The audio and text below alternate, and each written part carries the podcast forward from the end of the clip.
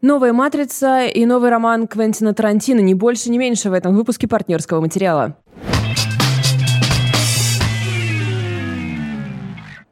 Вау, я включила свой серьезный голос. Да, это было круто.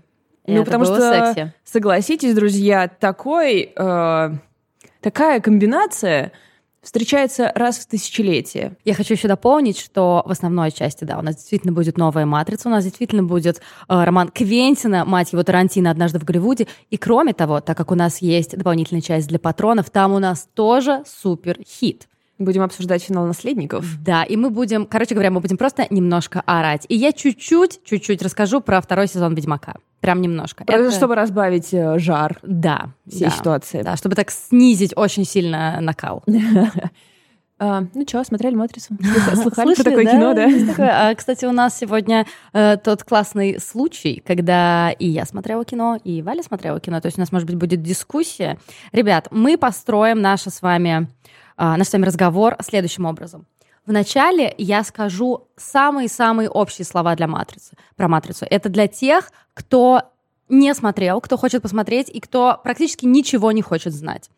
А, Потом, я предупрежу, будет э, небольшой рассказ о том, что там вообще происходит, без спойлеров. Это для тех, кто, опять же, не смотрел, но у кого интересует, в чем там, собственно, суть. А потом мы с Валей разгонимся и просто без всякого стыда будем обсуждать со всеми спойлерами, со всеми подробностями, разберемся, что это вообще такое было, и попытаемся понять, понравилось нам вообще это все или нет. Перед каждой частью будем предупреждать, и если что, в описании есть тайминг, чтобы вы могли вернуться в ту часть, в которой вам комфортно. Итак, самая краткая информация про новую матрицу, которая называется «Матрица воскрешения». Это можно назвать продолжением, потому что условно это происходит через 20 лет после основных событий, после того, как заканчивается третья часть. Срежиссировала это все дело Лана Вачовски, она это сделала одна, без своей сестры. Но, кстати, самое интересное, с кем она работала над сценариями, потому что в роли сценаристов, кроме нее, выступил, например, писатель Дэвид Митчелл. Знаете такого парня? Просто чувак, который написал «Облачный атлас». Я представляю, как он подскочил просто на стуле, когда она ему написала в WhatsApp или куда-то. Дороже Не хочешь поработать над новой матрицей? Кроме того, конечно, над персонажами работала ее сестра Лили Вачовски. И еще один писатель к ним присоединился. Это писатель Александр Хэммон, который, э, среди, прочего, среди прочего, у него есть роман «Проект Лазарь», если ты слышал про что-то такое. Но это вроде как практически культовое произведение, про которое Мгм. мы ничего не знаем. Что Но ж, если вы знаете, расскажите нам. Таково наше будем рады. образование. Да. И очень-очень кратко, очень-очень кратко можно сказать о том, что мы увидим здесь э, два мира, собственно. Мир людей, которые живут в реальности, то есть не в матрице, которые знают, что, ну, слышали, да, всю эту историю, то, что на самом деле реальная жизнь — это симуляция, а люди находятся в таких больших капсулах и служат питательным составом для машин, которые захватили мир. Да, все это дело продолжается, и Нео жив, он считает, что его зовут э, Томас Андерсон, и что он э, культовый разработчик компьютерных игр. И компьютерной игры, которая, собственно, называется «Матрица». Я думаю, что на этом все можно остановиться. Потому что я знаю, что есть люди, которые такие «Воу-воу-воу». Не говори мне вообще ничего, я ничего не хочу Зачем ты знать. сказала, как его зовут? В этом столько смысла. Я хочу сам это узнать, да, зачем, такого рода. зачем ты сказала, что он воскрес? И Да. пофиг, что называется «Матрица воскрешения», а Киану Ривз в главных ролях. Мы не хотим ничего этого знать. Короче говоря, сейчас я перехожу к части, связанной с сюжетом. Это отбивочка такая. Пи-пиум. Собственно, что происходит? Что мы видим? Мы видим, что персонаж Киану Ривза не считает себя Нео, он считает себя э, Томом Андерсоном, и у него есть некоторые проблемки. Его проблемки связаны, как он считает, с психическим заболеванием. То, что он считает, что игра «Матрица», которую он создал, на которой он заработал себе имя, достаточное количество денег и культовый статус в определенной среде, он считает, что весь этот мир реальный, и однажды у него было что-то похожее на срыв. Он попытался прыгнуть с крыши. Люди это классифицировали как самоубийство, отправили его к психоаналитику, к которому он ходит. Психоаналитика, кстати, играет актер, все время забываю, как его зовут, э, Нил Патрик Харрис, тот самый актер из «Как я встретил вашу маму». И такой он противный, так ему хорошо удается роли таких, знаешь, скользких персонажей. Да, да, да. Я еще в «Исчезнувшей» обратила внимание на вот это вот его такое Это- замершее выражение лица. Он хорош. Очень, очень странная комбинация абсолютно идеального лица, то есть какого-то суперсимметричного, Да-да-да. супер яркие черты лица, при этом оно такое немного как у всех, но при этом выделяется тем, что оно абсолютно идеально, и, в общем, такое это дает жуткое ощущение, что как будто он не настоящий. Да, при этом как так еще моргает, как будто ему нужно моргать. Как будто он такой, ну вообще-то я как бы этого не делаю, но я пытаюсь закосить под людей, поэтому я буду моргать иногда. И кроме того, а, я думаю, что многие ждут встречи с старыми добрыми персонажами. Да, мы тут увидим Нео, да, мы тут увидим Кэрри Энн Мосс, которая играет женщину по имени Тиффани, и она не знает, что она Тринити. У нее есть муж, который, как мы понимаем, не очень приятный. Ну, он Ну, такой какой-то- какой-то, ну, какой-то муж такой. Абьюзер на минималках. Ну да, у него у нее есть двое детей, она любит ходить в кофейню покупать булочки и на досуге увлекается мотоциклами. Да, сцена в мотомастерской э, была вырвана из чьих-то сексуальных фантазий. Определенно, я смотрела и я не понимала, это кринж или это краш? Я тоже, я тоже Как самое тебе думала. вообще мо- мой лексикон? Э, Э, Все Тикток, помолодели. ТикТок обогатил мой вокабуляр просто со страшной силой. Да, простите меня за это. Все-таки мне почти 32, и я пытаюсь молодиться. Но э, в, в первых же, мне кажется, 10 минут мы видим э, некого молодого человека. Это актер, которого, э, это герой, которого играет актер Ахья Абдул Матин II. И что про него сказать, помимо того, что он играл главную роль в «Кэндимене», и помимо того, что он невозможно горяч? Есть ли какие-то еще комментарии к этому? Нет. М, да. И вначале как будто бы он играет вообще агента Смита. Но потом он как будто бы играет Морфеуса, и я такая первые 10 минут, what the fuck, что вообще происходит? А где Лоуренс Фишборн? Ведь я помню, что я читала его интервью, в котором он говорит, ну вообще-то меня просто не звали. Чего происходит? И, в общем, основная интрига заключается в том, поймет ли Томас Андерсон, что он Нео и что это все реально, или что он просто действительно немножко поехал головой.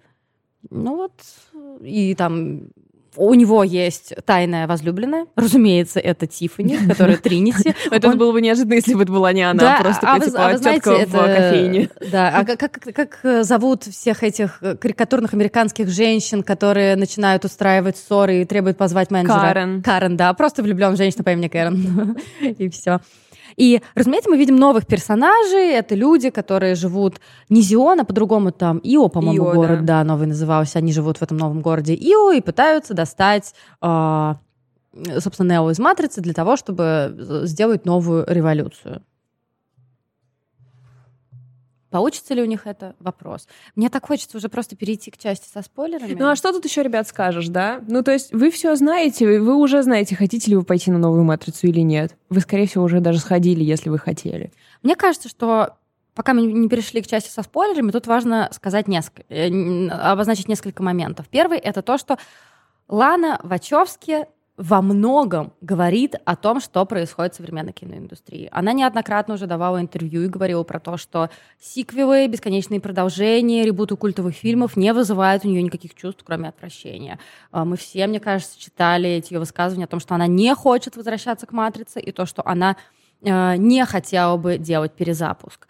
Но то, как она этот перезапуск все-таки осуществила, мне кажется самым на сегодняшний день изящным решением.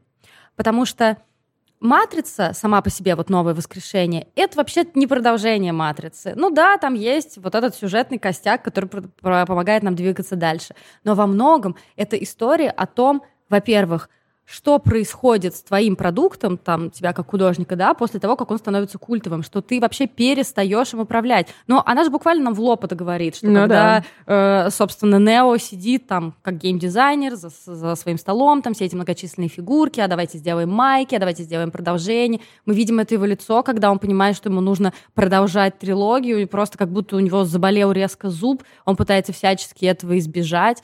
И рассказать о том, что происходит с художником, что происходит с создателем «Матрицы», и уделить этому больше внимания, чем, собственно, событиям самой «Матрицы», мне кажется, это отличный ход. Ну, безусловно, тут э, есть какая-то, э, как сказать, она как будто бы открывает нам а, дверь в свою студию в Голливуде и такая типа «Привет, вот какая произошла ситуация». И она прямо в кино это нам Она прям рассказывает, говорит. да. Ой, какая произошла ситуация. Мне сказали, «Матрицу будут делать со мной или без меня, так что лучше уж я поучаствую». И это такое было для меня странное Типа признание, я вообще никак не ожидала, что она просто выпрыгнет и прямым текстом мне все про это скажет. Но согласись, это очень свежо, когда режиссер настолько не то что э, приопускает четвертую стену, он просто ее с кулака вышибает с ноги и такой привет, я вообще-то тоже существую. Ты считаешь, что матрица это твоя ностальгическая история? Мы потом попозже поговорим о роли ностальгии, она тут просто э, важнейшая. Вот эта критика ностальгических э, настроений, она присутствует, мне кажется, в каждом кадре. Она просто вышибает эту стену и говорит, Вообще-то это мое произведение, вообще-то это я его сделала. Я просто хочу вам напомнить. Да, я осознаю, что все, что произошло с матрицей, уже имеет ко мне мало отношения. Это уже имеет отношение к огромному, к миллионам людей, да, если не миллиардам. Я не знаю, сколько людей посмотрело матрицу. Все? Да, кроме той девчонки из ТикТока. Это просто возмутительно. Извините, ты видел этот ТикТок?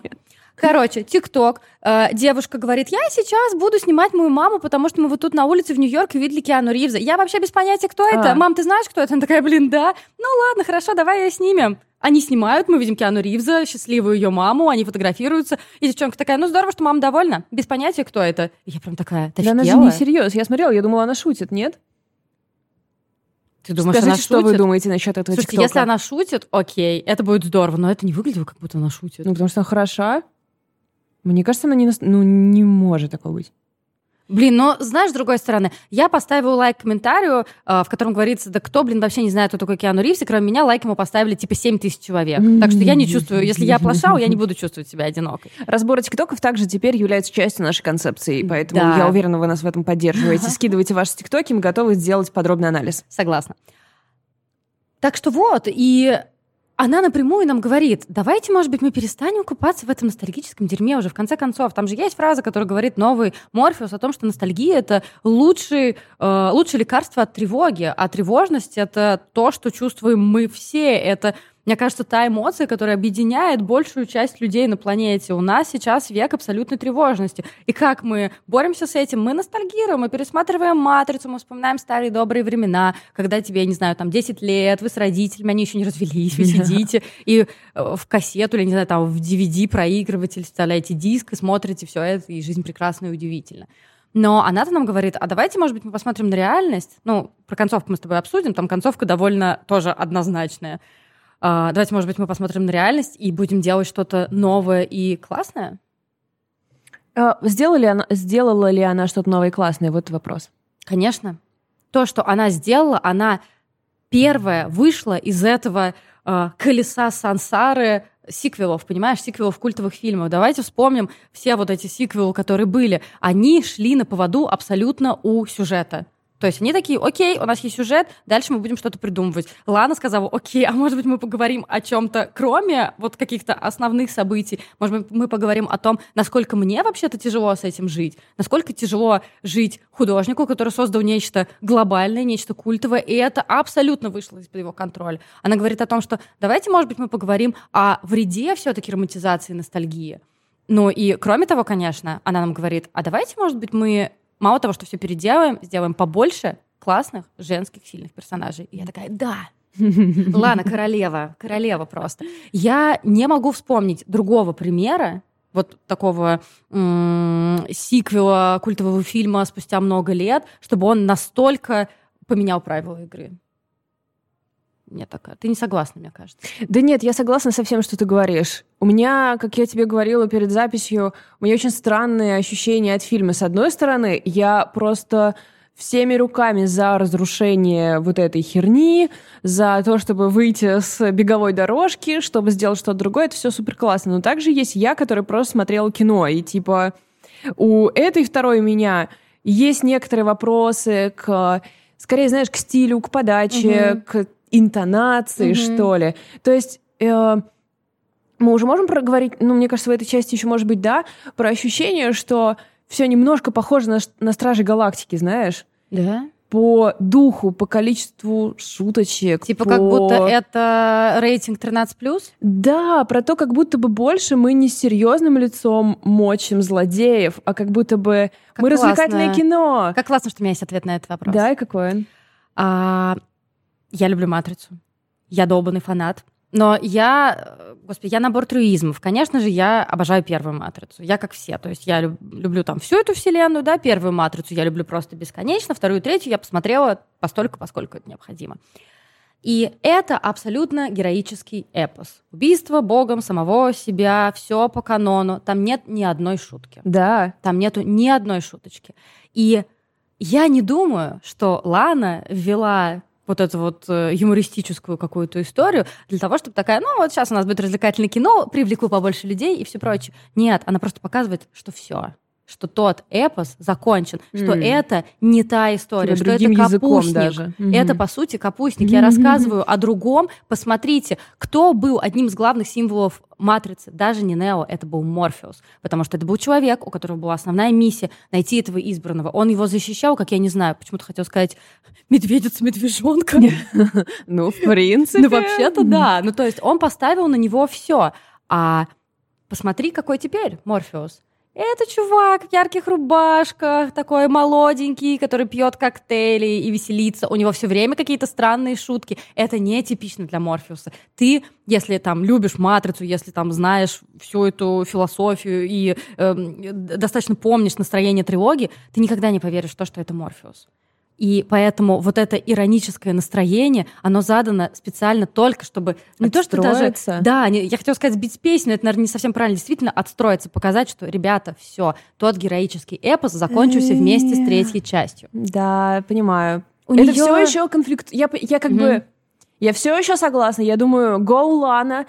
Но также это конфликтует с моим э, восприятием. То есть я доказываю ее точку зрения своими эмоциями от этого фильма. То есть я э, именно то ощущаю, что, что она хотела, чтобы я ощутила. Мгм. Именно то ощущаю, что она ждала, что люди будут ощущать. Это разочарование, этот дисбаланс, это невозможность соотнести одно с другим. Когда Нео улыбнулся во все 40 или сколько у него там зубов у Киану Ривза, бро, мне, я просто испугалась, я подпрыгнула на кресле. В смысле, блин, он улыбнулся? Его тело делает такое? Это невозможно, его лицо не может открыться Потому так что сильно. это не Нео, это не Нео, понимаешь? Да, Они все... Я понимаю, но типа он выглядит как Нео, его зовут Нео, он ходит как Нео, но это не Нео, моя голова Он не выглядит как. Нео.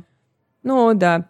Кстати, старенький супергерой, я считаю, что это супер тема. Вот что мне очень понравилось. Он не...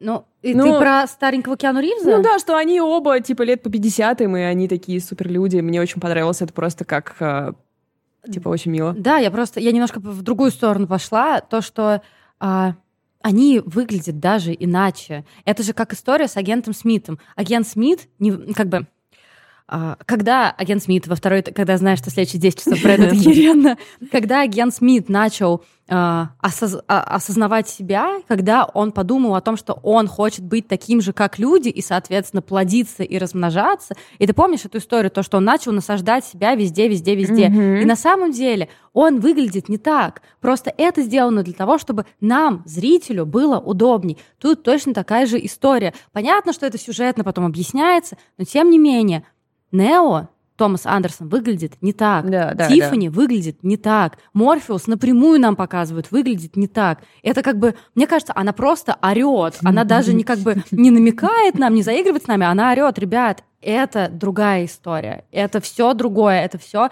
про меня. И она имеет на это абсолютно полное право, потому что королева. Я королева. просто, я согласна абсолютно, но я том и Шиф говорит мне э, после свадьбы у нас теперь открытый брак. То есть как бы да, Лана, я полностью Ага. тебя люблю, но я не принимаю то, что ты говоришь. Это как бы я полностью поддерживаю все твои начинания, но мне это так не нравится. Короче, вот в какой я ситуации нахожусь. Давай со спойлерами обсудим. Сейчас у меня последняя реплика для тех, кто еще остается с нами без спойлеров. Абсолютно нормально, что вам не понравится это кино. Тебе оно не понравилось. Ну, Я не могу и это нормально. сказать, это Типа не могу быть такой однозначной, на случай, если кто-то вырежет это из контекста и в журнал «Все звезды» выйдет с таким заголовком. Могу Горшкова не понравилась новая «Матрица». Шок! Я бы не хотела такой репутации, да. Э, Я не могу сказать, что мне не понравилось. То есть, как бы у меня просто конфликт Да, блин, это просто многослойный долбанный пирог. Тебе не понравился первый слой с какой-нибудь стрёмной посыпкой, но потом ты ковырнул, и там оказался божественный Наполеон. Тебе понравился божественный Наполеон, но тебе не понравилась долбанная посыпка от кулича, которая была сверху. Да, согласна, абсолютно. Гастрономические аналогии то, в чем мы тоже сильны. Ребят, мы заканчиваем сейчас относительно безопасную часть, хотя, мне кажется, мы и так уже с тобой разболтались. Ну нет. Может быть, чуть больше сказали, чем хотелось бы. Если вы э, не смотрели, если вы не хотите спойлеров, то, пожалуйста, останавливайтесь здесь, смотрите тайм-коды, которые есть в описании к выпуску на платформе, где вы слушаете, и переходите к валенной части про книгу «Однажды в Голливуде». А мы же продолжаем рассказывать со спойлерами. Пип-пип-пип-пип. Просто упрощаю Юре работу. Не хочу, чтобы он там что-то вставлял. Окей. Джинглы уже А, вшиты. Ребят, коротко, на случай, если вы не хотите смотреть. Потому что неоднократно мне говорили люди, что они хотят, ну хотя это вообще-то было как претензия, что они хотят иногда, чтобы я просто пересказала, что там происходило, и они могли бы не смотреть. Это про игру кальмаров так говорили. Почему вы не пересказали просто целиком, что так происходит? Я прям такая, чувак, ну это типа долгий сериал. Если очень коротко, за Нео приходят э, чуваки. Одна из новых героинь, которую зовут Бакс, и которая просто супер очаровательна. Это такая девчонка с короткими синими волосами, такая остроумная, смелая, которая через многое прошла. Она, очевидно, что-то у нее была, очевидно, тяжелая жизнь. Не знаю, она была уборщицей, мойщицей окон, и как-то перед тем, как попытаться покончить с собой, ну или прыгнуть, Киану Ривз бросил на нее свой взгляд, и ее озарило, что она живет в «Матрице». Ну, короче говоря, она пытается его спасти, э, она пытается как-то ему доказать, что все не так. Э, Он параллельно борется со своим деловым партнером, э, которого играет, кстати, Джонатан Грофф из Mindhunter. Ты узнала его, да? Да, да, да.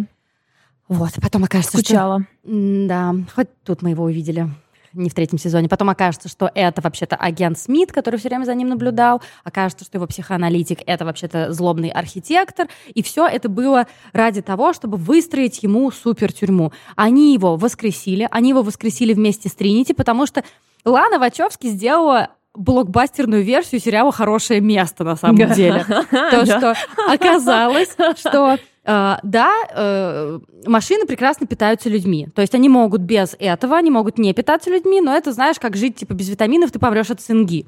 И оказалось, что Нео и Тринити вместе за счет своих каких-то страданий, ну и сами по себе вырабатывают какое-то огромное количество энергии, которое питает всю вообще весь этот мир машин. Но когда они страдают, они, они вырабатывают в 100 миллионов раз больше энергии. То есть, короче говоря, им выстроили их персональный ад. Так получилось, что поодиночке они работали не так эффективно, как вместе. А, соответственно, вместе они выдавали просто огромное количество энергии, поэтому их задачу, вот архитекторы и все вот этой системы, матрицы системы машин, была сделать так, чтобы Нео и Тринити жили, но при этом страдали. Классно. Да, но при этом у них, как и, блин, отличная аналогия с хорошим местом. Так-то, если посмотреть, все отлично. Чувак работает на хорошей работе, занимается любимым делом, у нее семья и булочки, и муж, и все такое. Но, типа, немножечко все бесит.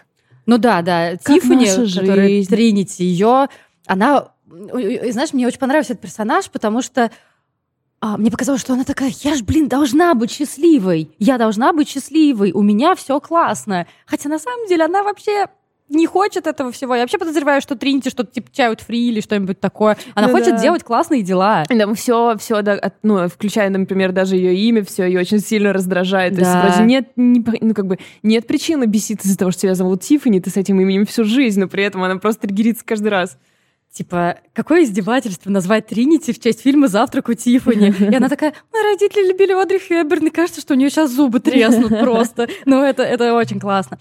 И Соответственно, потом происходит долгий-долгий-долгий-долгий процесс. Вытаскивание Нео из матрицы, он приезжает в этот город, там его встречает искусно состаренная Джада Пинкет Смит, которая играет, э, как зовут эту... Генераль. Но, н- на Йобе, да. И причем, если ввести сейчас в Google «Матрица», у тебя будет второе слово по первому запросу. Это даже не воскрешение, а на Йобе. Все такие, типа, кто это? Просто... Ну, я вспомню, это потом такая вот... Ага, там показывали флешбэк небольшой. Да.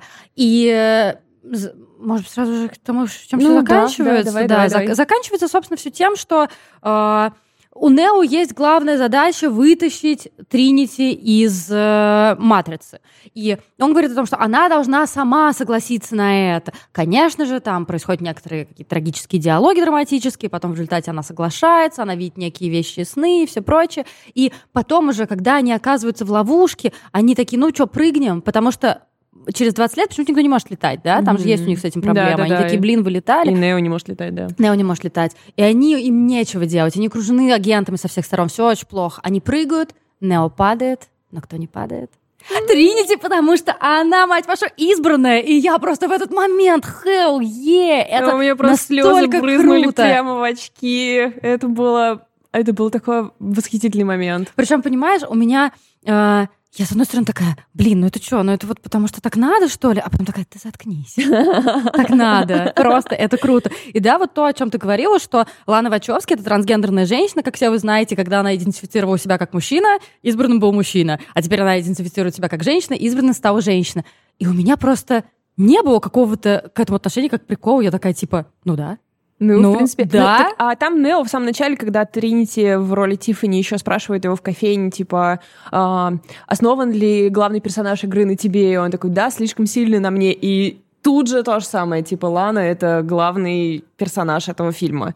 И э, заканчивается все тем, что они победили, все классно, Тринити новая, избранная, и они хотят делать новый прекрасный мир. То есть нам напрямую говорят, давайте заниматься будущим не знаю, как, как, как там было, давайте заполним все небо радугой. Да, да, да. Это было, конечно, смешно. И там абсолютный хэппи-энд. Абсолютный хэппи Да, они там в конце так э, летят на камеру, знаешь, мне это напомнило Тинкербелл из, э, из Питера Пэна. Такие, у ну, да, возможно. Ну, согласись, это было. Они такие летят над водой, и потом... Ну, это было, конечно, очень мило. Не знаю, мне, мне это все понравилось. Мило, не то слово, которое раньше можно было сказать о чем-нибудь в «Матрице». Потому что это не «Матрица». Я знаю, знаю, но... Согла... Ну, ну... Я согласна. Стил. Я согласна. Я сейчас чтобы я могу про это разговаривать еще 18 часов, несмотря на то, что я до того разговаривала об этом со своим парнем 18 часов, а потом еще 18 часов, я постараюсь кратко свои какие-то выводы. В первую очередь, как мы уже говорили, это фильм о самой «Матрице» как о явлении, о том, что она сделала для мира и что она сделала для самих сестер Вачовски. Не знаю, мы редко задумываемся о том, что происходит, что вообще чувствуют люди, которые создали настолько культовое дерьмо такого масштаба. Они кончают с собой частенько. Да, такое происходит. И как бы спасибо ей за то, что она мне рассказала. Мне было классно, мне было важно провести этот диалог. Э, вторая история заключается в... Там очень много говорят про зацикленность, про колесо сансара и так далее. И, конечно, современный массовый, да, зрительский кинематограф, он очень сильно в этом завис в том, что мы делаем бесконечные ребуты, мы делаем бесконечные сиквелы, и особо не думаем, как они будут выглядеть, что, какой мета-сюжет мы туда можем вложить. И Лан такая, окей, это все будет мета-сюжетом. Да, я оставлю какую-то основную сюжетную часть, но не буду на ней париться, потому что я хочу запариться над мета-сюжетом. И это было классно. И еще одна история, которая мне кажется самой важной. А, я была, мне кажется, таким придурковатым гиком, который сидел 15 минут в ожидании сцены после титров, которая оказалась стрёмная. Если вам, ребят, нужна эта сцена после титров, я ее записала на телефон. На случай, если ты захочешь ее посмотреть. И я узнала там важную вещь, то, что Лана посвятила этот фильм своим родителям. Ее родители э, умерли э, за какое-то время до начала съемок. И это на самом деле во многом открыло мне глаза на правильную трактовку этого фильма. То есть я читала ее интервью, она говорила, что в какой-то момент мне было настолько невыносимо плохо и больно, что я поняла, что я хочу воскресить других персонажей. Ну, то есть, понимаешь, насколько это, с одной стороны, простая, с другой стороны, огромная, э, бесконечно огромная идея о том, что ты не можешь победить смерть в жизни. Она же называется матрица воскрешения. В жизни ты можешь победить практически все, кроме ну, смерти. Да. И, и патриархата. И патриар... В смысле? Мы уже по пути к этому. А, и когда ты художник, когда ты создаешь свой собственный мир, ты там можешь делать все, что угодно. Ты можешь воскресить Нео, воскресить Тринити, ты можешь делать людей, которые выпрыгивают из своих окон и служат бомбами. То есть, по сути, у тебя совершенно нет никаких границ. И да, я опять это скажу, но это, блин, терапевтическое кино для нее. И вы будете иметь абсолютно полное право сказать о том, что, ну, типа, Лана, ты тут занимаешься своими... Почему я все время Лана ее называю? Ну, она как будто какая-то моя старшая подруга, не знаю. Вы будете иметь полное право сказать, что, типа, Лана, ты... Почему мы должны смотреть э, и наблюдать за твоими какими-то личными делами? Но Лана-то нам отвечает. Я сначала думала, на кой хер такое бесконечное количество флешбеков? Там просто в начале бесконечное количество флешбеков к старым э, частям. Мелькает все время кадры, да. Сначала мелькают кадры, а потом нам просто показывают их буквально в телевизоре в каком-то, а потом проекции на огромные кулисы. И я такая, так это ж просто Лан нам говорит. Если вам не нравится моя история, ребят, я вам сделала три предыдущие части. Go ahead, пожалуйста, просто посмотрите, что мы сделали до того. Но ее, мне кажется, основной посыл, и она это э, вкладывает в речь Тринити — Хватит просто заниматься бесконечным ностальгированием. Хватит быть вот этими людьми, которые своей болью питают ну, какую-то там большую злую систему. Ну, то есть то, что, по сути, мы делаем. Мы же ходим все там, я не знаю, хотела сказать на чужого, потом поняла, что Ридли Скотту я готова отдавать свои денежки, вообще-то. Но мы ходим на все эти бесконечные ребуты, на все эти бесконечные си э, сиквелы не потому, что мы не осознаем, что мы, скорее всего, получим плохой продукт, а потому что мы хотим ощутить э, какое-то счастье, ощутить себя, опять же, там, юными или совсем детьми, и э, почувствовать все то же самое, что мы чувствовали тогда, когда смотрели, не знаю, какой-нибудь там что я смотрела? Тупой еще тупей.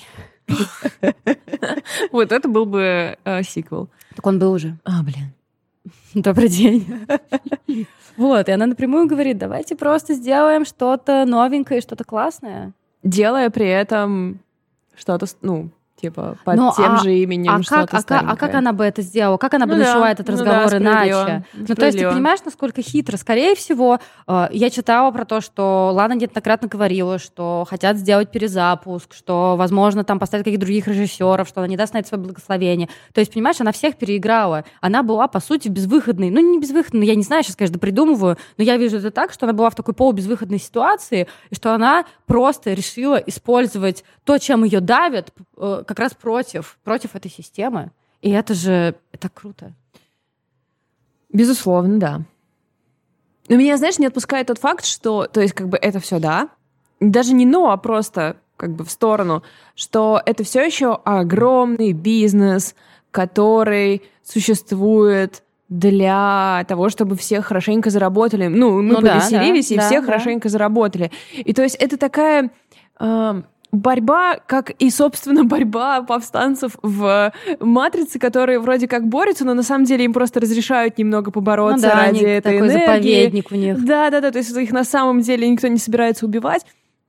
И точно и так же и здесь. Окей, Лан, покритикуй нашу позицию, можешь ну да. прямо в кадре Тогда... рассказать про то, в какую ситуацию мы тебя поставили, но это кино все равно соберет миллиарды миллиардов, и мы все отлично э, купим себе новый бассейн и так далее. То есть это как бы через запятую даже, не то, что это... Э, просто мне кажется, знаешь, смешно, ну не смешно, то, что ты борешься с системой, но это не, ну как бы типа это Понимаешь, то, что Все вызывает... еще внутри entertainment бизнеса. То, что вызывает у тебя сомнения, да, какие-то, у меня вызывает восторг то, насколько она это все запараллелила. Это же просто потрясающе. Это абсолютно прекрасная аналогия с людьми, которые живут в Зионе, в Ио, да, вот в этом новом э, для нас повстанческом городе, и то, что на самом деле их борьба тщетна, и то же самое, то, что делает Лана. Она прекрасно осознает, что никто не перестанет снимать все эти бесконечные продолжения. И в этом же гениальность этого всего. Ну нет, это безусловно. Я понимаю, что э, мне сложно будет тебя убедить просто потому, что он тебе не понравился. Да нет, ну я не знаю, в чем меня даже убедить. Это просто, типа, я испытываю очень много разных эмоций одновременно. Это не мне все еще пон... Ну, то есть, когда мы вышли из э, кинотеатра, Диман меня спросил, понравилось ли тебе, и я сказала, мне понравилось кино.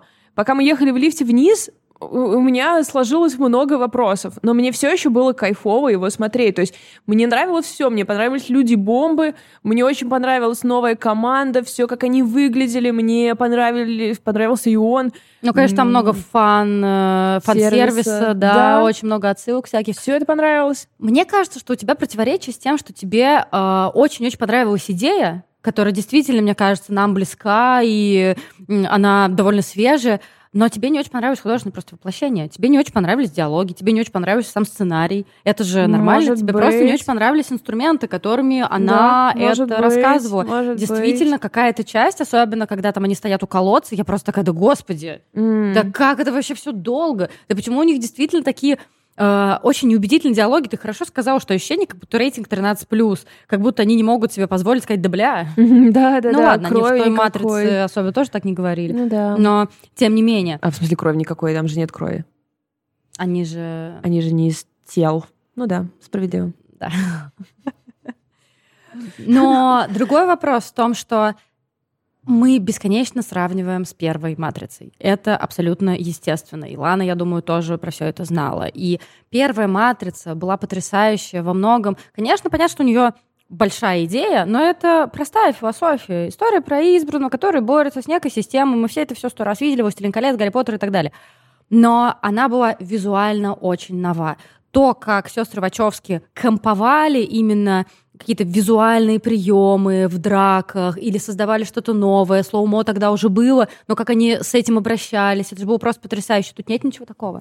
Да, об этом у нас тоже был разговор, что э, первые матрицы повлияли на все, На на, всё, да. то, каким стал кинематограф потом, а здесь влияние будет скорее какое-то интеллектуальное, да, что это, ли, да, да? это абсолютно рубрика «Философский разговор». Да, то есть ты не в кадре ты не увидел ничего офигенного. Ты, блин, понимаешь, эти, этот вот, э, как это, животное, не животное, а, а машина, которая была у их проводника, э, такая маленькая машинка, типа, она же в точности как маленький груд. Да, я тоже про это подумала, я тоже про это подумала, мне тоже очень не понравилось. Я такая, типа, что, И зачем? общее вот это настроение, веселая команда с ребятами, которые сильные, с ребятами, которые глупенькие и смешные, и все такое. То есть вот у этого мне не понравилась вот эта интонация, что э, первая матрица выделялась из всего кинематографа. Эта матрица по вот этим всем штукам, она ровно в нем, она ровно во всем этом классическом супергеройском кино или...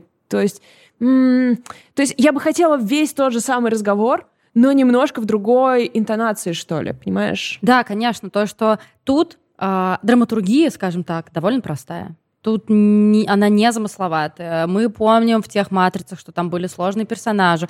Мы все, мне кажется, запомнили вот этого персонажа-предателя, да, который... Забыл, как его зовут, похоже на мужика из группы Непар. То есть мы помним его разговор с, с- разговор с агентом Смитом, когда он говорит о том, что он заключает сделку и хочет вернуться в матрицу, быть знаменитым, есть вкусную еду и так далее. И мы знаем, как они в двух-трех репликах могут, э, э, могут заложить начало огромного разговора. Господи, о чем мы говорим? Мы говорим о, людей, о людях, которые написали сценарий к моему самому любимому в мире фильму «В, значит, Вендетта». Боже, ну... И поэтому, и поэтому у меня я, возможно, слишком верю, да, слишком верю создателям, но у меня нету сомнения, что это было сделано из-за глупости, лени и чего-то такого. Я имею в виду, выбрана была такая конкретная интонация, понимаешь? Я думаю, что это была какая-то намеренно использованная жанровая специфика супергеройского кино. Да, я согласна, потому что, конечно же, я тоже всегда, если речь идет о таких людях, исхожу из того, что они-то все понимают гораздо лучше, чем я. И если я тут сижу и говорю, что этот чел похож на Грута, это они хотели, чтобы я Да, сидела да, и так да, говорила. Это скорее, знаешь, типа... Очень много труда ради очень простого... Не знаю даже, как это выразить. Хочешь сказать, что ты в кино не за этим ходишь, чтобы постараться? Да, но с другой стороны, типа, я снова попадаю. Да. Я всем своим существованием доказываю то, что она права. Вот в чем проблема. Не люблю быть. Ах, она из меня сделала инструмент. Отвратительно. Но ты же поняла, где зрители? Зрители — это команда, это Бакс, это девчонка с синими волосами, Ну и да, вся эта каждый команда. фанат э, кого-то из них. Да, я понимаю. Ну, и- да, и то, что там вот, а как ты относишься к тому, что он постарел и все прочее, я прям такая... Ага. «Так что мы, это просто мы. Это безусловно. А, я думаю, что на этом мы будем заканчивать все-таки. Последнее, что я хотела бы сказать, что это, это не зрительское кино, как не смешно. Ну, то есть, понимаешь, это никто не заботился о том, чтобы нам было классно. Я вчера читала лекцию, как раз немножко упомянула про, когда я говорила про какое-то личное высказывание в кинематографе, я упомянула новую матрицу, и мне справедливый вопрос задали о том, что Лид, вообще-то на этом заработали огромное-огромное количество денег, и ты тут говоришь, что это не зрительское кино, и что там создательница наплевает на то, что вообще подумают. Я все-таки придерживаюсь этой точки зрения. Я думаю, что у нее было достаточное количество свободы и такого, знаешь, кредита доверия. За 20 лет она не сделала этот все-таки этот сиквел. Ну, или как это называется, когда четвертый.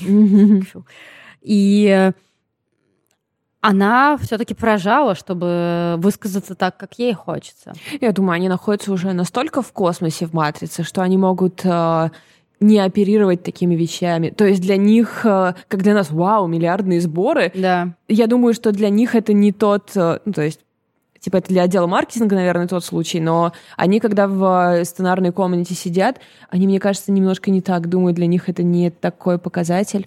Um, да. Она просто думает о том, что у нас опять с тобой, мы потихоньку подходим к твоей теме, у нас опять с тобой получается пересечение не специальное, то, что для меня фильм «Однажды в Голливуде», да, Понятно, что там все говорят эта история про любовь, золотому веку, 60-е, там, Голливуд, все такое – но во многом и «Однажды в Голливуде», как «Бесславные ублюдки» Тарантино, это про, простите, пожалуйста, магию кино, ну извините, ну да, про возможности художника, про то, что лишний раз напомнить, алло, вы можете вообще все. Вы можете не убивать Шарон Тейт, вы можете сделать так, что там Гитлера смешно убьют там и предотвратят, там в каком году, я не помню, его убили по бесславным ублюдкам, ну неважно, в общем, предотвратят какое-то количество убийств. И точно так же Вачовский говорит, что я могу здесь то, чего я не могу в реальном мире. И, э, может быть, я слишком много, конечно, вкладываю вот в это ее посвящение ее родителям, но я верю, что для нее в этом был терапевтический эффект. Я надеюсь, что ей стало легче от этого. Мне, кстати, последнее, что хотела сказать, что мне показалось, знаешь, что она при этом очень бережно отнеслась к трилогии, потому что сюжетно как будто бы эта часть ничего не добавляет и не убавляет. Она ничего не меняет, она не заставляет не дает ответов на вопросы, которые были у фанатов, не подтверждает и не опровергает ни одну из теорий. То есть она настолько сюжет построила без... Э, э, он какой-то не то, что ну, не бессмысленный, но он как будто бы не обязательный совершенно. Потому и что она как бы не, не портила совершенно. Да, но я имею в виду, что если вы были фанатом трилогии и вас расстроила, например, эта часть, то она никак не помешала трилогии. Это не Она как ничего не изменила. Войны, да, в которых ты такой, блин, а это что, больше не канон? То есть тут теперь все по-другому? Да, никто не входит, не говорит, Дамблдор был гейм все да, это время. То да. есть как будто бы то законсервированное и абсолютно нетронутым осталось. И если вы это любите, оно навсегда с вами в неизменном состоянии. Мне то кажется, это ценно. Я согласна, несмотря на то, что она критикует, ну, наверное, все-таки критикует какую-то вот эту приверженность, ностальгии, она не говорит о том, что сбросим там все это с корабля современности. Она говорит, пожалуйста, она как раз раз, вот, э, как я уже упоминала, показывает нам всю эту трилогию, говорит, без проблем, смотрите, это ваш выбор. Но мой выбор — рассказать вам вот это вот все, да, и пойти дальше. Я надеюсь, что у нее все будет классно. Не знаю, мне, мне просто, мне так они обе симпатичные. Я так хочу, чтобы у них все было хорошо, несмотря на то, что мне не понравился ни «Облачный атлас», ни «Восхождение Юпитер», мам, привет, я знаю, что это твой любимый фильм, ни «Sense8», который я тоже знаю, многим нравится, но черт подери. Я надеюсь, что у них все будет здорово, и что их не заставят снимать еще одну часть. Вот на это у меня огромная надежда. Что, я думаю, мы переходим закончим, да, и переходим к Тарантино. Итак, молодой подающий надежды писатель Квентин Тарантино выпустил свой дебютный роман. Называется роман «Однажды в Голливуде». О, интересно, какое название. Да, угу. а также у него есть э, предназвание «Голливуд 1969-го», жаль, вас там не было. Если вы смотрели фильм «Однажды в Голливуде», О, такой есть? да, есть такой фильм, там mm-hmm. снимаются тоже очень э, интересные актеры. Не знаю, вы их раньше видели, нет? Так один одного зовут э, Брэд если я не ошибаюсь, Пит, mm-hmm. и второй Леонардо Дик, Дик, Ди Каприо. Я не знаю, почему я решила так долго эту шутку растянуть. Простите меня, пожалуйста. Мне понравился Леонардо Дик. Я, я, я, я взяла себя в руки. Короче, если вы смотрели кино «Однажды в Голливуде», эта книга, с одной стороны, дополняет его, с другой стороны, немного его перекраивает, и если вы его не смотрели, то, в принципе, это можно прочитать как самостоятельную историю, но сюжет здесь не то что другой он как бы э, акцент в нем расставлены иначе. И если в однажды в Голливуде, я думаю, нам не стоит раскрывать главный спойлер финала, да, потому что все-таки он такой типа важный. Но, в общем, если в фильме «Однажды в Голливуде» в конце вы такие «А, что?» то здесь этого момента не будет, он никак не проговаривается, и поэтому можно сказать, что это реалистичный роман а, о актере э, Рики Далтоне, который в Голливуде пытается построить какую-то карьеру, и его товарища, каскадере Клифе, который... Я не знаю, болтается рядом. вот ну, и все. да, делает всякие делишки. Делает всякие делишки. А, как, э, про, прости, пожалуйста, я очень просто быстро, чтобы дальше задать настроение нашей беседе, как перестать представлять Брэда Питта в сцене на крыше без рубашки? Никак. Это было сделано для того, чтобы этот образ остался с нами навсегда. А, хорошо, благодарю вас. Это вписано в историю Голливуда и в нашу память навечно. Я могу забыть к старости имя своего ребенка, но я буду помнить, как Брэд Питт меняет антенну. Спасибо, Квентин. Спасибо, Брэд. Спасибо, Брэд. А, короче, я не знаю, это очевидный факт, но вы знаете, что Квентин Тарантино мега фанат старого Голливуда. А, и все, что в этой книге написано, это, это огромное количество всяких фактов про старый Голливуд, который вы даже не нагуглите. Он просто берет это из своей головы, потому что он все, блин, знает. Он ходит по голливудским старикам, разговаривает с ними, собирает все эти байки, и из них собирает свою реальность и свою вселенную. Конечно же, вы также знаете эту легенду о том, что Квентин Тарантино, значит, планирует уйти из кино, и его последний фильм должен быть, типа, величайшим и так далее. Ну, и он неоднократно говорил, что, в принципе, «Однажды в Голливуде» — это такой фильм, которым он может попрощаться, потому что он всю свою жизнь копил знания о Голливуде, чтобы снять вот этот фильм. Но после того, как он его, видимо, снял, он подумал, блин, мне еще некоторое количество знаний осталось. Пора садиться за компьютер, напишу роман. А, кроме того, есть такой интересный жанр литературы, это даже не жанр, а я не знаю, как это мне кажется, литературный метод, писательский метод. Я хотела, хотела сказать литературная отрыжка, но, может быть, литературный метод. Так-так-так. О том, что, знаете, когда выходит популярное кино, очень быстро кля... клепают романчик на его основе. А, я думала, это про другое. Типа, mm-hmm. Да, и вот это как будто бы Квентин берет вот этот вот дурацкий, абсолютно необязательный жанр, без которого все могли бы обойтись, новелизация фильма, и делает из нее как бы кое-что крутое. Я должна сказать, что я когда читала, я знаю, что тебе показалось, что было довольно скучно. Нет, не хотела это говорить? Я не хотела это говорить, потому что Ну ладно. Мы можем Просто... убрать. Да нет, нет, все нормально. Действительно, мне показалось, что это, мягко скажем, не очень динамичная книга, и если бы я не любила кино, и мне не было бы все это очень интересно, я бы, наверное, очень бы сильно заскучала. Я не хотела это говорить, потому что переводом, в том числе, э, кроме Сергея Карпова, занимался Алексей Поляринов, и он все сделал очень классно, и просто не хочу, чтобы он думал, что его труды прошли зря. Слушай, ну я думаю, что на самом деле этот эффект э, о котором ты говоришь, вот он, может быть, это для меня была не скука, но, короче, это будет забавно, потому что, когда я читала, я все время думала, блин, он рассказывает историю так, как Литка рассказывает, когда она рассказывает про кино. То есть, согласись, что там есть да, вот это. Да. Внутри, Короче, внутри, я внутри. вам рассказываю да. про фильм, его снял вот такой-то режиссер, он снял мой любимый фильм, в котором снимается мой любимый актер. Кстати, тот любимый актер снимается в другом моем любимом фильме, сценарий которого написал человек, который мне очень сильно нравится. Сейчас я покажу вам его фотки. А его жена, между прочим, недавно они развелись, и теперь у нее, знаете, какой парень?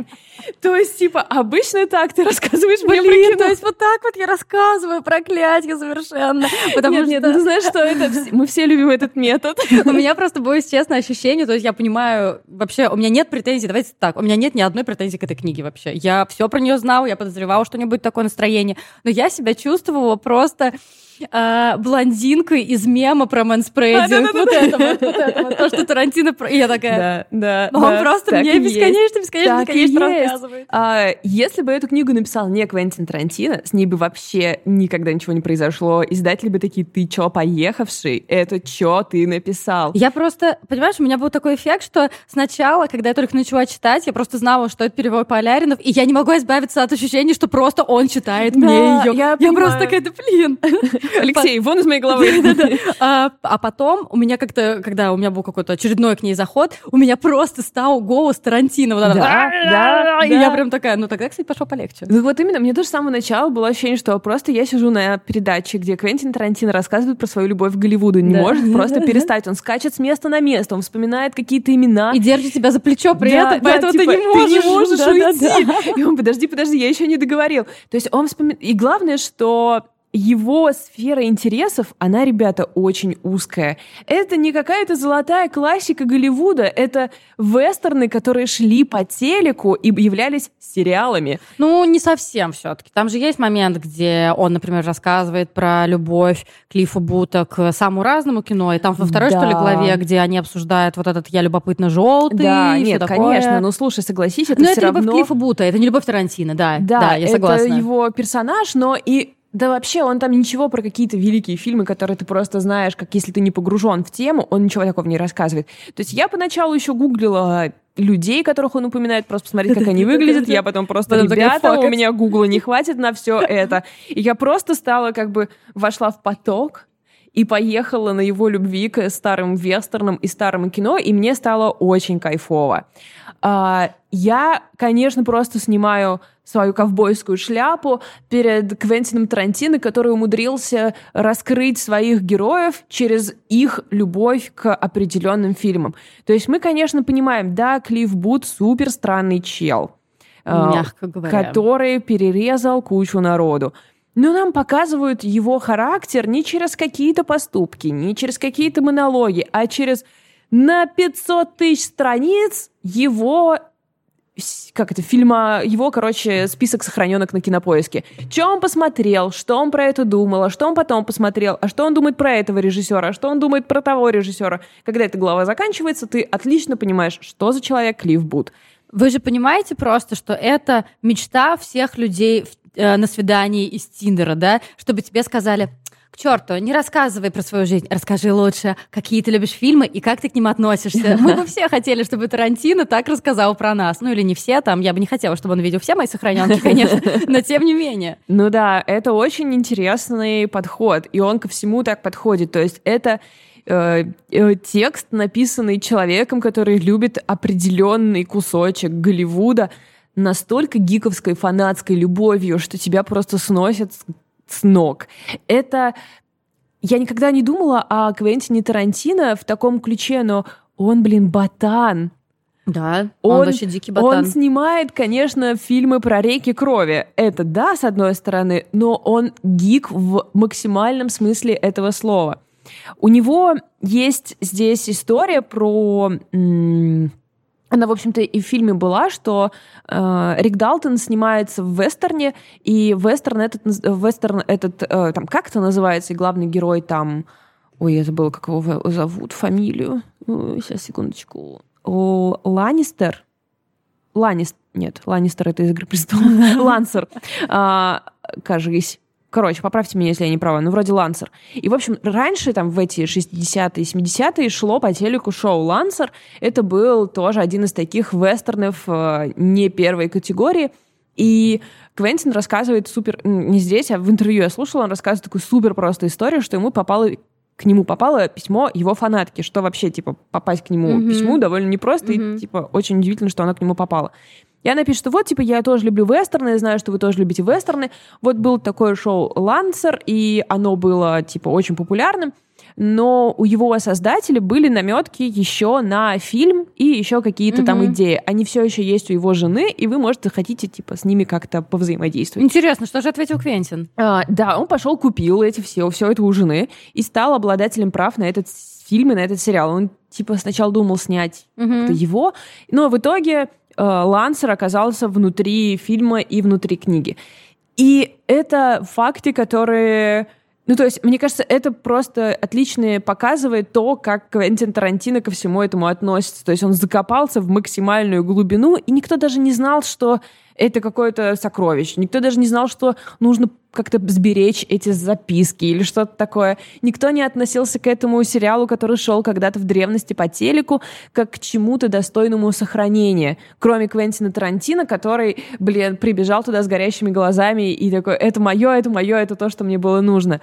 И заряжаешься от него вот этим фанатизмом. То есть нельзя, вряд ли, я думаю, что в России можно найти человека, который угорает по вестернам Америки 70-х. По сериалам. А... По сериалам. Серьезно? У нас есть гики всех сортов. Хорошо, всех ребята. Сортов. Я тогда думаю, что для вас выход этой книги просто Новый год. Так что очень за вас рада. И он продумывает в итоге, он как бы создает еще одну свою Квентин-вселенную, и здесь он продумывает весь Голливуд, каким бы он был. Э, э, это та же вселенная. Да. У него все, а, да, все да. одно. Все еще его Квентин вселенная, да. Ну, то есть он продумывает Голливуд этой вселенной, в котором вот э, действия разворачиваются так. Его главный, здесь его главный герой Рик Далтон, а, он, я уверена, он знает, ну, в смысле, я знаю, что э, он говорил в интервью, что он знает все фильмы, в которых Рик Далтон снимался, включая до 90, там, до 89 -го года. То есть он написал ему всю диск, э, фильмографию далеко-далеко наперед. Он продумывает для каждого каждую-каждую деталь. Это своего рода, конечно, для сюжета, ну, не плюс. То есть, если вы хотите прочитать какую-то историю, она в кино. Историю, которую он хотел рассказать, она там, в кино. Здесь нет сюжета, здесь нету э, сильной динамики, здесь нету даже э, четкого понимания, в каком повествовании ты находишься, потому что флешбеки и флешфорварды как будто бы right now mm-hmm. не существует, как будто бы мы просто вот э, в клубке вот этом находимся, но э, с другой стороны, если как бы ты смотришь фильмы Тарантино, где несколько сюжетных линий обычно часто бывает переплетается как-то, ну, он в, принципе, хронологии, язык, да, всегда жонглирует. Да, такой язык, наверное, не будет сюрпризом. То есть как-то для меня это сразу было э, уже как будто бы привычно. Я просто думаю, что это невероятное хулиганство иметь возможность сказать «Привет, я Квентин Тарантино, я написал книгу прямо в книге». У него в конце здесь герои снимаются у Квентина Тарантино. То есть как бы в конце ты уже просто понимаешь, что он отпустил все тормоза, и скорость, которой он печатал все это, была просто невероятно быстрой. И вряд ли он вносил хоть одну правку. Он просто, я это все придумывал всю жизнь. Вот оно. Теперь ты понимаешь, как это переплета... переплетается да, все с матрицей? Абсолютно. абсолютно. Хочу, чтобы они выпили с Ланой. Ну, я думаю, что это происходило. Э, я хотела еще добавить э, один момент, э, чтобы, не знаю, может быть, такое пожелание, чтобы вы не повторяли мои ошибки. Надеюсь, что Ладно, надеюсь, что она была только у меня. Ты обратила внимание перед записью на мягкий формат. И я думаю, что мне тоже надо было обратить на него более пристальное внимание. Не просто так здесь мягкий формат, потому что Тарантино, как это называется, лоу-бро, чувак. Абсолютно, да. Он говорит о том, что это, блин, покет. Да, зачем да, вы относитесь да, да. к этому как к чему-то серьезному? Вот, пожалуйста, это книжечка в мягкой обложке, потому что я тоже, когда только начинала читать, я такая...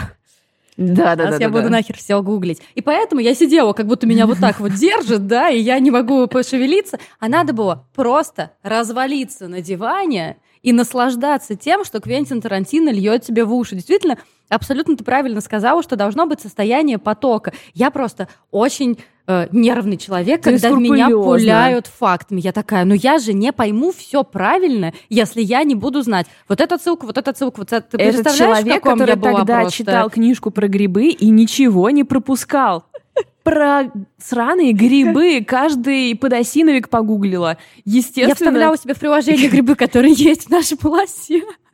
То есть, конечно, я представляю, как на тебя накинулась эта книга, когда там бесконечный неймдропинг, да. фильм-дропинг и все на свете. Но, Но это реально надо отпустить просто. медитация своего рода, да, ты просто сидишь, и человек с огромной страстью тебе рассказывает про то, что тебя отдаленно интересует, но сильно не так, как его. Да, и просто э, я поняла, что если вот это все дело отпустить, если просто попытаться не знаю, это, это знаешь, вот как я, например, читаю книжки на английском. Раньше они у меня очень плохо шли, потому что я переводила каждое слово. Я переводила каждое слово, я останавливалась, выписывала, потом, когда уже появилась э, в читалке возможность там переводить онлайн, я это переводила. Но потом я поняла, что я читаю очень медленно. И после этого я избрала другую тактику. Я стала пропускать эти слова и пытаться понять по контексту, по остальному предложению, что там имеется в виду. И, разумеется, после этого я стала читать нормально. И тут абсолютно та же самая фигня. Просто пытайся понять по контексту. Я это сейчас говорю для тех полутора людей, которые так же, как я, просто страстно пытаются э, всю информацию в себя вобрать, прежде чем целиком э, прочитать книжку. Да. да. Это плохая, нет, плохая стратегия, ребят. На самом деле, я. я думаю, что все-таки, конечно, для того, чтобы все здесь в точности понять, некоторый гуглеж нужен просто э, отделить реальных людей от вымышленных, потому что здесь не так много вымышленных героев, но все-таки они здесь есть. И иногда ты читаешь, вау, это кажется очень правдоподобным. Гуглишь, ага, эта актриса не существовала в реальности. Мне кажется, что если уж вы решили действительно провести эту домашку, то э, это сделали уже за вас. И то есть можно не гуглить же каждое имя. Есть уже как бы большие посты, в котором тебе разбирают всех персонажей, просто найти их и классно провести время. Да, я тоже только потом узнала, что они есть. Бля. На Reddit это есть. Или, по-моему, на Reddit, Естественно, да. Естественно, это есть. Почему я никак не привыкну, что интернет существует? Заплачу. Ладно. Да, да. Просто мне казалась такая свежая идея, когда я написала в Инстаграме, что было бы здорово, если бы кто-то всех погуглил уже за меня. Я думала, ты пошутила. Ну что, ребят, я всем рекомендую книжку. Почему так расстроилась? Я не знаю. Нет, да я ладно, всем, ты же классно время провела. Нет, я супер время провела. Я вообще не, не пропускала. Я читала ее каждый вечер. В конце Индивидуум сделали очень классную штуку. Они а, сделали QR-код, по которому вы можете пройти в торговый центр. А, QR-код, по которому можно перейти на Э, справочник по Голливуду, то есть они там собрали кое-какую информацию, которая вам может пригодиться. Кроме... И это просто супер идея, потому что ты помнишь, как я читала книжку про Гейдрих и просто заколебалась все время да, пере... перелистывать? Прикольно. Кроме того, здесь отличное повествование в плане того, что э, как бы это речь Квентина Тарантино. Он вообще не Абсолютно. делает вид, что автор мертв. Он такой, здравствуйте, я автор. И на каждой страничке... Ты помнишь, что тебе рассказывает про это Квентин Тарантино? То есть здесь абсолютно его интонации между диалогами.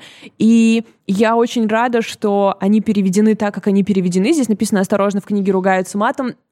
Ну, а как иначе? Это, блин, Квентин Тарантино. У нас камера села. Да, да, и в книге как бы очень сильно ругаются матом. То есть это никуда не пропало.